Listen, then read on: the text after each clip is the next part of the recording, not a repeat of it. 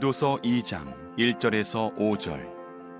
오직 너는 바른 교훈에 합당한 것을 말하여 늙은 남자로는 절제하며 경건하며 신중하며 믿음과 사랑과 인내함에 온전하게 하고 늙은 여자로는 이와 같이 행실이 거룩하며 모함하지 말며 많은 술의 종이 되지 아니하며 선한 것을 가르치는 자들이 되고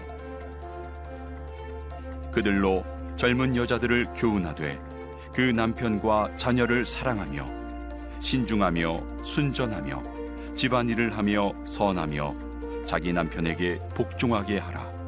이는 하나님의 말씀이 비방을 받지 않게 하려 함이라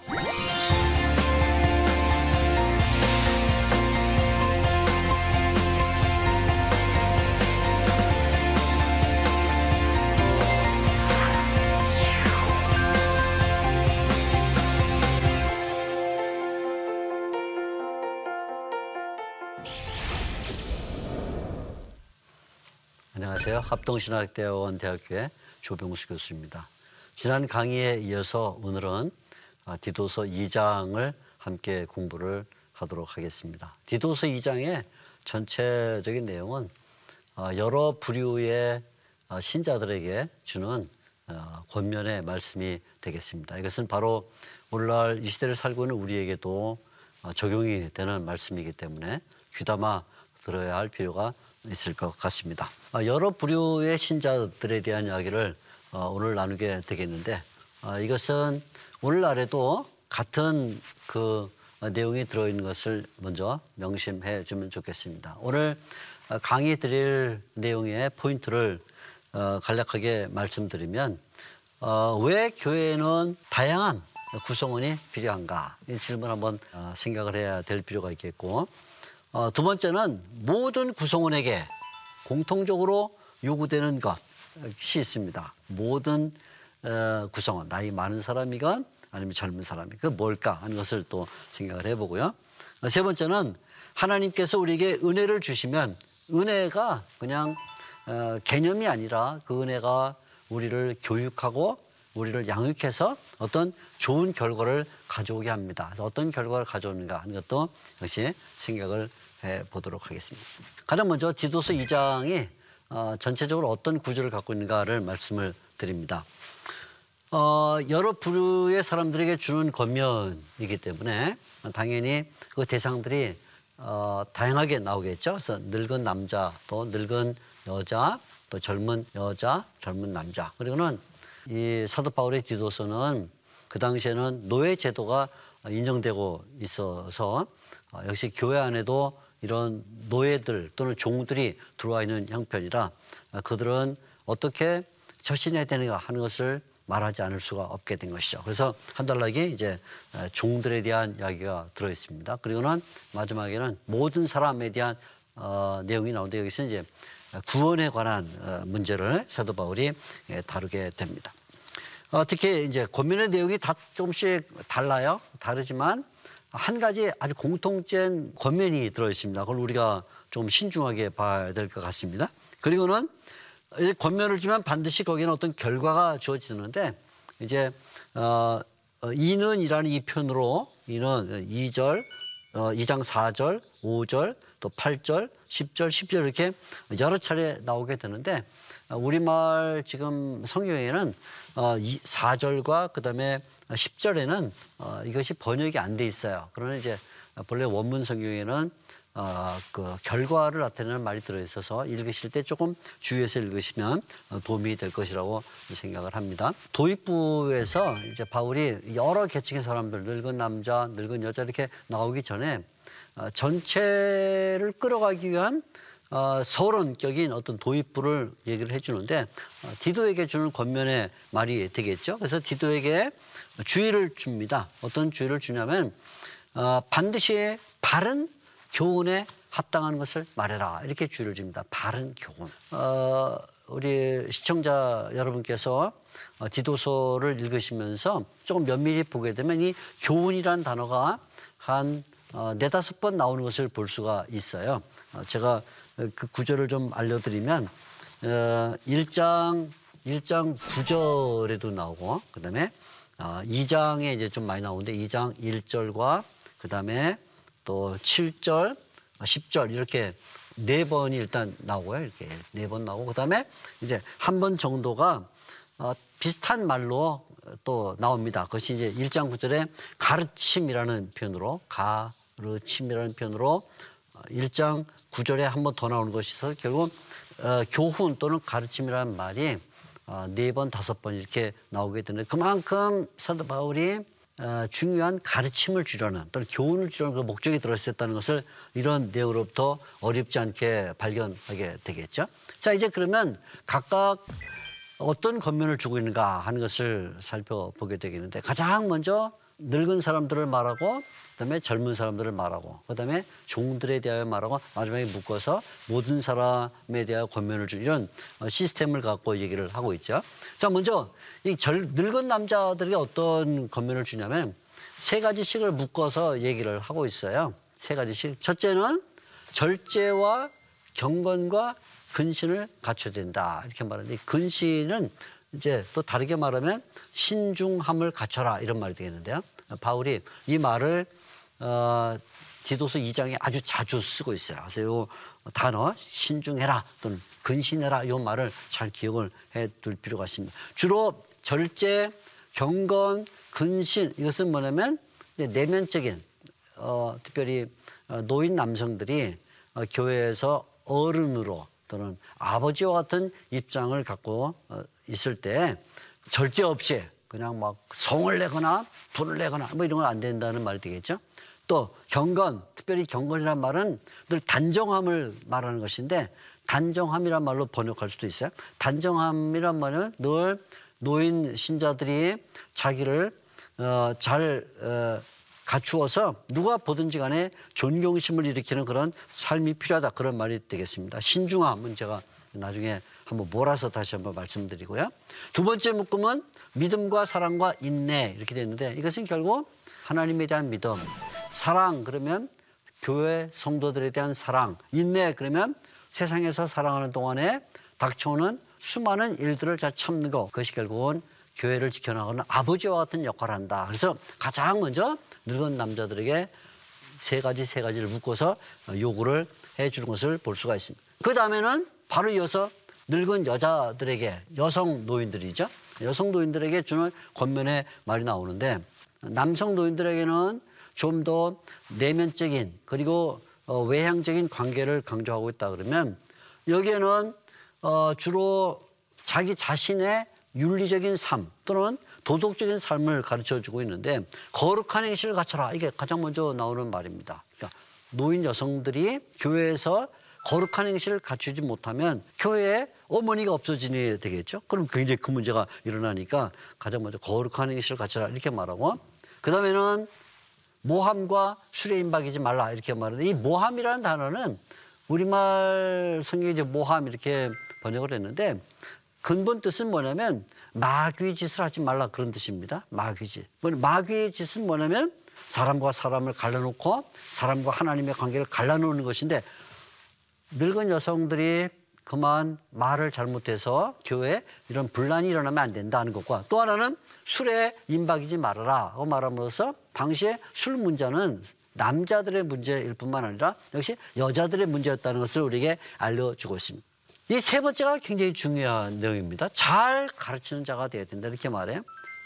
굉장히 중요한데 뭐 누구를 잘 가르치냐면 젊은 여자들을 잘 가르쳐라 이렇게 말합니다. 그래서 결국 여성 노인들에게 주는 권면은 여성 노인들만 겨냥한 게 아니라 그 어, 신앙과 또 어, 하나님에 대한 믿음과 이런 것들이 자기 자신에게만 머물러 있지 않고 바로 젊은 여자들에게 어떻게 연속될 것이냐 이걸 말해준 거죠. 그래서 이 결과를 보게 되면 젊은 여자들을 가르쳐서 젊은 여자들이 신중하게 해야 된다. 그런데 아까 이 신중이라는 단어는 앞에 나이 많은 노인 남성들을 말할 때도 나왔죠. 신중해야 된다. 신중이라는 단어가 지금 두 번이나 나오고 있습니다.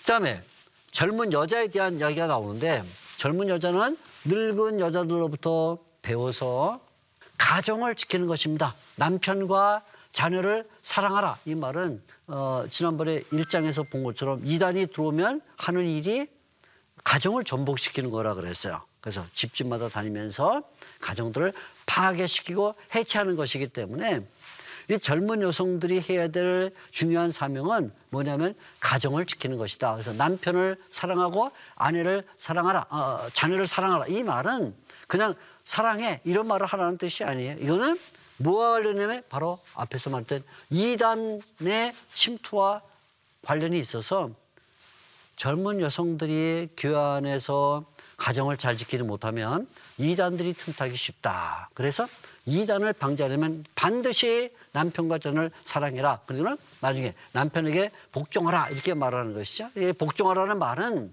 가정을 지키기 위해서 그래서 이단들이 침투할 때 그것을 막아내기 위한 중요한 방어책이 뭐냐면 가정을 지키는 것이다 그런 말이죠. 그러면서 여기에 젊은 여자가 해야 될 일 하나를 또 설명합니다. 그건 뭐냐면 신중하고예요. 신중하고. 자, 이 신중이란 말은 앞에 늙은 남자를 말할 때도 이 말을 했고 노인 여성을 말할 때도 이 말을 했고 그리고 나이 젊은 여성들을 말할 때도 이 단어를 말하고 있어요. 그래서 신중하게 순전한 마음으로 집안일을 하라. 집안일을 또 강조하는 것은 역시 또 가정을 전복시키려는 이단들을 염두에 두고 있는 것이죠. 이렇게 할 때, 이렇게 할 때 어떤 결과가 주어지냐면 그때 하나님의 말씀이 회방을 받지 않게 된다. 이 말 우리가 기억해야 되겠죠. 하나님의 말씀은 뭐냐면 창세기 때부터 시작해서 구약을 거쳐 신약, 예수님 때까지 이루어온 그 말씀 가운데는 아주 중요한 내용 중에 하나가 뭐냐면 가정에 대한 말씀입니다. 하나님이 아담과 하와를 창조하시면서 가정을 만드시고 그 이후에 모든 신자들은 가정을 잘 지켜야 되는데 그 하나님의 말씀의 중요한 내용이 그런데 그만 가정을 지키지 않게 되면 이단이 침투에 들어와서 가정을 파괴해버리니까 그러면 하나님의 말씀이 회방을 받는 게 되는 거예요. 그래서 가정을 잘 지키는 것은 결국 어떤 결과를 갖고 오냐면 하나님의 말씀을 지키는 결과가 온다. 예. 하나님의 말씀을 지킨다는 것이 음, 성경책을 잘 보존하라는 말이 아니라 가정을 지키는 것에서도 시작한다 이렇게 얘기를 해주고 있는 것이죠. 그 다음에는 젊은 남자에 대한 이야기로 넘어가게 되는데 젊은 남자 어, 가장 첫 번째 하는 말이 뭐냐면 신중해라 이렇게 신중해라 또 나오고 있습니다. 어, 상당히 이 신중이라는 단어가 여러 번 나오는 것을 우리 시청자들께서 벌써 눈치를 채셨을 거예요. 아 신중해야 된다. 신중이 뭘까? 제가 이제 나중에 모아서 신중이 뭐냐를 한번 설명을 드리게 되겠는데 아무튼 신중해야 된다. 이걸 우리가 생각해야 되고 그러면서 어, 사도 바울이 이 젊은 남자들을 위해서는 디도가 목회자로서 본을 보여야 된다 이렇게 말을 해주고 있어요. 그래서 디도가 본을 보이는데 디도가 늘 먼저 목회자로서 선한 일을 하고 선행을 베푸는 것을 할 때 디도라는 이 목사님을 보면서 젊은 저 디도 목사님이 하는 그 선행을 보니까 우리도 그렇게 해야겠구나라는 생각을 갖게 된다. 그래서 디도의 본을 받는 사람 받는 젊은 신자들이 어떤 일을 하게 되는가? 첫째, 교훈을 잘 따른다. 교훈. 하나님께서 우리에게 어, 교회를 지키고 신자로서 살아가는 데 필요한 바로 그 하나님의 말씀에 들어있는 교훈들을 잘 따라가게 되고 그 다음에 단정하다 그래요. 단정하다. 이것은 앞에 나이 많은 우리 노인 신자들을 말할 때도 어, 경건 우리 말씀에는 경건함이라고 번역을 했는데 2장 2절에 그 말이 똑같이 단정함이라는 말입니다. 그래서 제가 설명드릴 때 어, 노인들이 경건해야 된다. 다시 말하면 단정해야 된다. 이렇게 말했는데 그것은 나이 많은 남성들에게만 해당되는 말이 아니라 단정해야 되는 것은 나이 젊은 남성들에게도 해당된다. 그 말이에요. 아마 오늘날 우리 시대에 어, 특별히 남성들이 들어야 할 굉장히 중요한 그 단어라고 생각이 들어요. 단정함이 필요하다. 그 다음에는 바른 말에 있어야 된다. 그래. 사도 바울이 살았던 시대에도 온갖 욕설과 어, 음담 패설과 악한 말들이 수없이 많았거든요. 근데 신자들이 그런 세상에 사는 동안에 같이 그렇게 욕설과 그런 좋지 않은 말들을 쓰게 되면 신자의 품이란 것은 하나도 없죠. 말 가운데 아무것도 신자됨을 보증해 줄 수 있는 게 없어요. 그러니까 바울은 젊은 남성들에게 바른 말을 하라 이렇게 말합니다. 이렇게 세 가지 교훈에 힘쓰고 단정하고 바른 말에 힘쓰면 그때 어떤 결과가 주어지는가 하면 두 가지 결과가 주어지는데 첫째는 대적자가 대적하는 자입니다. 대적자가 부끄러움을 당하게 될 것이다. 이 대적자라는 말은 어떤 뭐 사람을 말할 수도 있고요. 아니면 뭐 로마 제국을 말할 수도 있습니다. 핍박하는 주체가 로마 제국이니까. 아니면 기독교를 방해하는 유대교가 될 수도 있는데 어, 근본적으로 말하면 어떤 한 인물, 로마 제국, 유대교라기보다는 이것은 사탄 마귀, 어, 사탄을 가리킨다고 볼 수 있어요. 사탄은 언제나 하나님의 교회에 들어와서 어느 한 부분을 계속 집중 공격해서 교훈에 힘쓰지 못하게 하고 또 단정함을 흐트러 버리고 바른 말을 못하게 되면 그럼 누가 이기냐면 결국은 사탄이 이기는 것이거든요. 그러니까 이 대적하는 자를 부끄럽게 만들 수 있는 그 방도는 뭐냐 하면 신중한 삶 여기 나오는 신중한 삶을 통해서 대적자가 부끄러움을 당하게 된다 그런 말이 되겠죠. 두 번째는 신자가 악하다라고 말하는 이런 비방을 다 물리칠 수가 있어요. 신자들을 보니까 자기네끼리 모여서 공동체 생활하고 또 자기네끼리는 아주 어, 결합이 잘 돼 있고 그래서 밖에 있는 다른 사람들이 악하다 이렇게 공격할 수 있는데 이런 모든 어, 도덕적인 삶과 또 경건한 삶을 보게 되면 그런 말이 들어가 버리고 말겠죠. 그래서 바울이 결과로 대적이 부끄러워하며 하며 또 신자를 악하다고 말하지 못하는 이런 결과가 나타날 것이다. 이렇게 말을 해주고 있습니다. 그러면서 바울은 이제 당시 어, 사도 바울이 살았던 1세기에 로마 제국의 한 사회 현상 또는 사회 구조의 문제인 바로 이 종들의 문제를 어, 다루게 됩니다. 그럼 종들에 대해서는 어떤 권면을 주는가 우리가 생각을 해야 되는데 이 종들에게는 어, 사도 바울이 어떻게 보게 되면 좀 의아스러운 그런 말을 합니다. 종들은 주인에게 복종하라 그렇게 말합니다. 복종하라. 아, 복종하지 않을 것도 있지 않을까요? 뭐 이런 생각을 가지겠죠. 주인이 포악해요. 주인이 막 거칠어요. 그럼 그때도 복종해야 됩니까? 바울은 간단히 말합니다. 복종해라. 그 이상해요. 그것은 우리가 이후에 다른 성경을 통해서 보겠지만 결국 그런 복종의 관계라는 것이 굉장히 나에게는 손해가 되고 또 상처가 될 수 있지만 그 방식이 하나님의 복음이 구조학, 사회의 구조학 속에서 펼쳐나갈 수 있는 길을 열어주기 때문이거든요. 그래서 복종하라. 그리고는 종들은 주인을 기쁘게 하고 더 나아가서 거슬러 말하지 말아라. 이렇게 말함으로써 이 사회 구조를 그대로 인정하라고 이렇게 얘기를 해주고 있어요. 왜냐하면 사회 구조는 사회적인 계획을 통해서 일어나지 않거든요. 거기는 결국은 복음이 들어가고 구원이 어, 전파되고 그래서 인격과 성품이 변화된 사람들이 생길 때 사회의 구조가 바뀌는 것이지 어떤 뭐 시스템을 갖고 뭐 구조에 뭐 변화를 주거나 해서 변화되진 않아요. 그러니까 신자인 종들이 주인에게 잘 복종하고 기쁘게 하고 또 거슬려 말하지 않음으로써 심지어는 도둑질하지 않는 그래서 어, 비록 이 사회 구조 속에서 힘들지만 그러나 그것을 선, 선하게 지켜나가는 것 그런 것들이 결국은 사회를 변화시킬 수 있는 근거가 되기 때문에 이렇게 요구하고 있는 것이죠. 그리고는 종들에게는 참된 믿음을 나타내라. 참된 믿음. 주인들에게 늘 하나님을 믿는 신자로서의 모범을 보이라 이렇게 말합니다. 그때 중요한 결과가 주어지는데 그것은 뭐냐면 하나님의 교훈을 영광스럽게 만든다.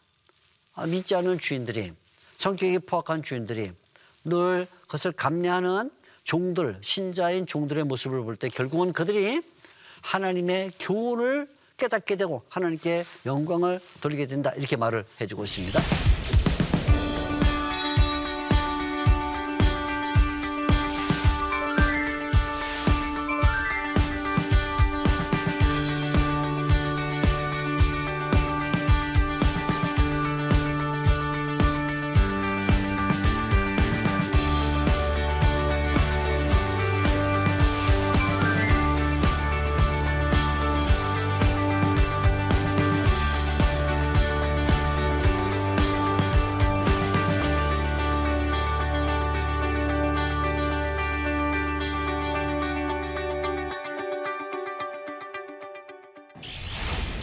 자, 바울이 말합니다.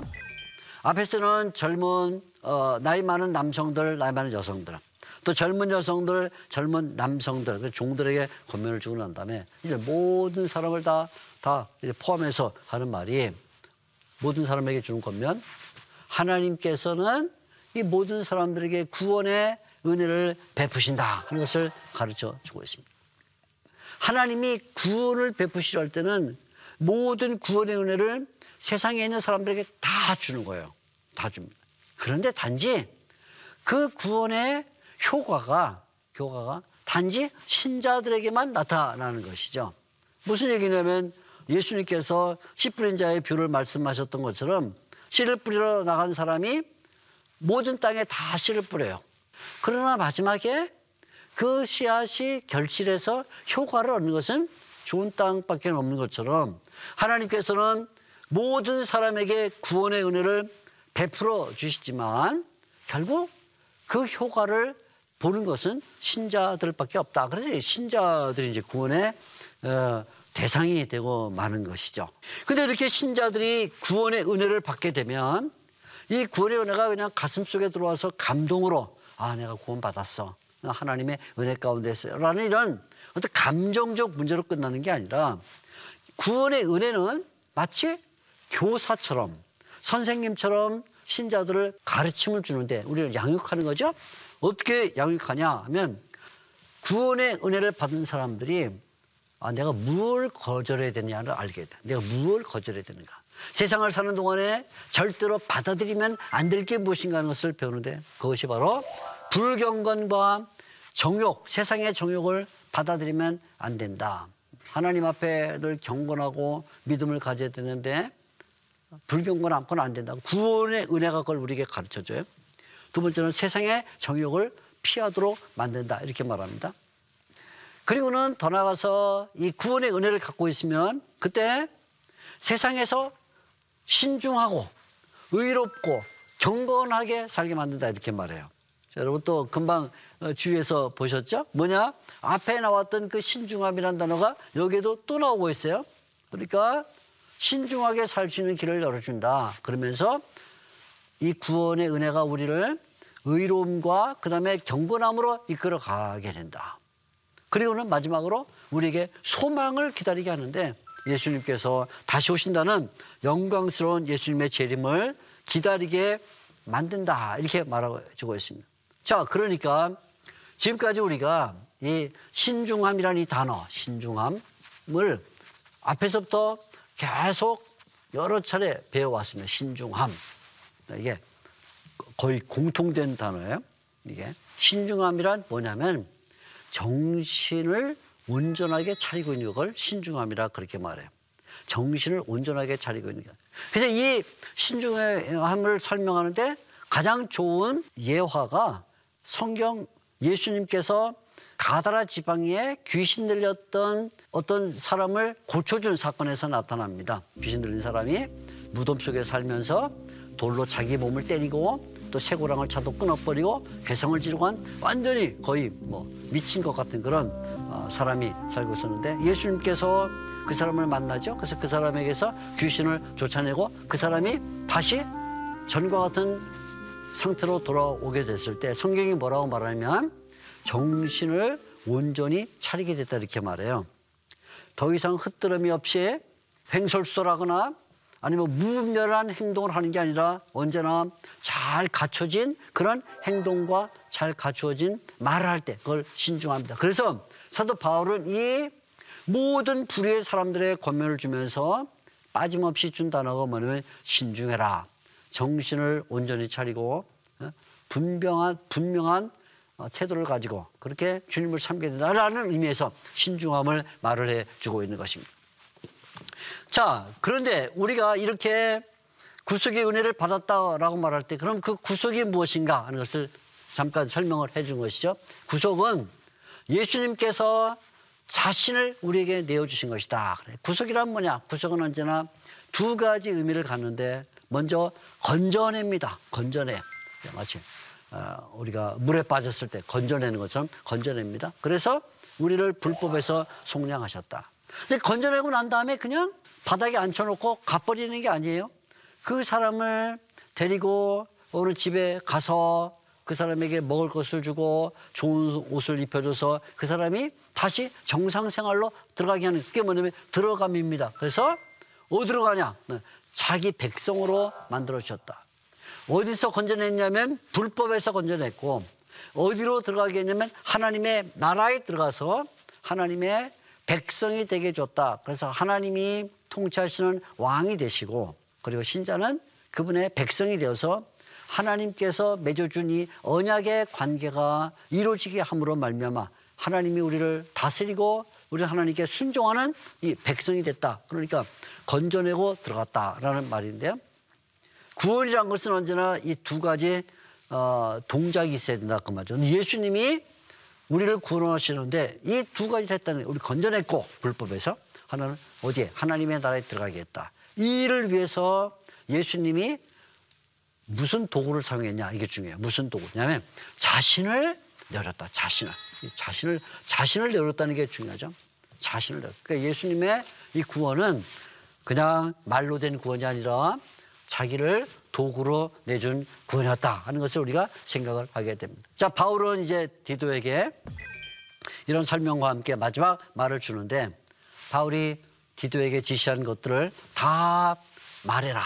권하고 책망해라. 그래서 이제 드디어 어, 이 내용을 잊어버리지 않도록 해라 하는 이런 권명과 함께 그 다음에 바울이 디도에게 또 하나 준 것은 젊은 목회자인 디도가 이런 권면을 줄 때 이런 권위 있는 권면을 줄 때 드디어 아무도 그를 없인 여기지 못하게 하는 그런 결과가 나오게 될 것이다 이렇게 말을 해줍니다. 그래서 바울이 가르쳐준 이 권면을 따라 디도가 말할 때 디도에게는 놀라운 권위가 주어지게 되는 것이죠. 오늘 이 말씀이 우리에게 어떤 어, 적용을 주는가 하는 것을 한번 생각을 잠깐 해보겠습니다. 첫째, 교회는 다양한 구성원이 있을수록 좋다. 바울이 지금 그렇게 말했죠. 늙은 남자, 늙은 여자, 늙은 여자, 어, 젊은 여자, 또 젊은 남자, 종들 많은. 그래서 교회의 구성원이 다양할수록 교회가 풍성해진다. 우리가 생각을 해보고요. 또 하나는 어, 나는 그러면 교회 구성원 내가 젊은 사람이라면 젊은 사람으로 나이 많은 사람이라면 나이 많은 사람으로 어떤 모습을 나는 나타내고 있는가 바울이 말해주었던 그런 카테고리에 어딘가 들어갈 거예요. 그럼 내가 젊은 여성이면 내가 과연 바울이 말한 그 교훈을 잘 지키고 있는가 한번 생각을 해볼 수 있겠죠? 세 번째는 예수님이 자기를 주셔서 이루신 구원 나를 어, 불법에서 건져내시고 하나님의 나라로 들어가게 하신 이 구원이 나에게도 변화를 가져다 주는가? 나에게. 내가 정말 어, 하나님의 나라에 들어간 백성의 그 모습을 살고 있는가 하는 이 점을 한번 생각을 해볼 수가 있을 것 같습니다. 오늘 여러분들과 함께 디모, 디도서 2장 말씀을 나누었습니다. 다음 시간에는 디도서 3장을 다루게 될 터인데 여기에는 우리의 구원에 관한 좀 더 자세한 내용이 들어 있습니다. 다음 시간에 만나서 말씀을 나눠보도록 하겠습니다. 감사합니다.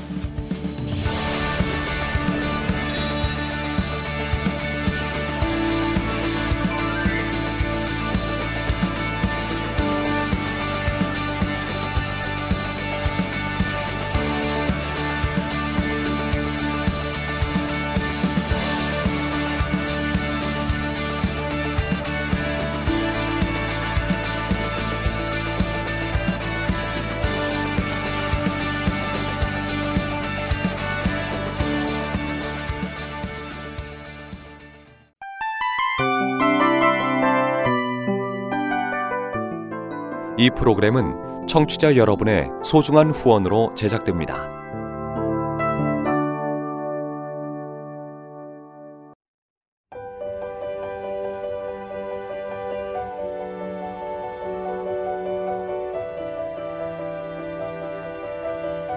세상에는 수많은 교회들이 있지만 더 깊이 있는 말씀 강해를 찾기 위해 크기로만 교회를 선정하지 않습니다.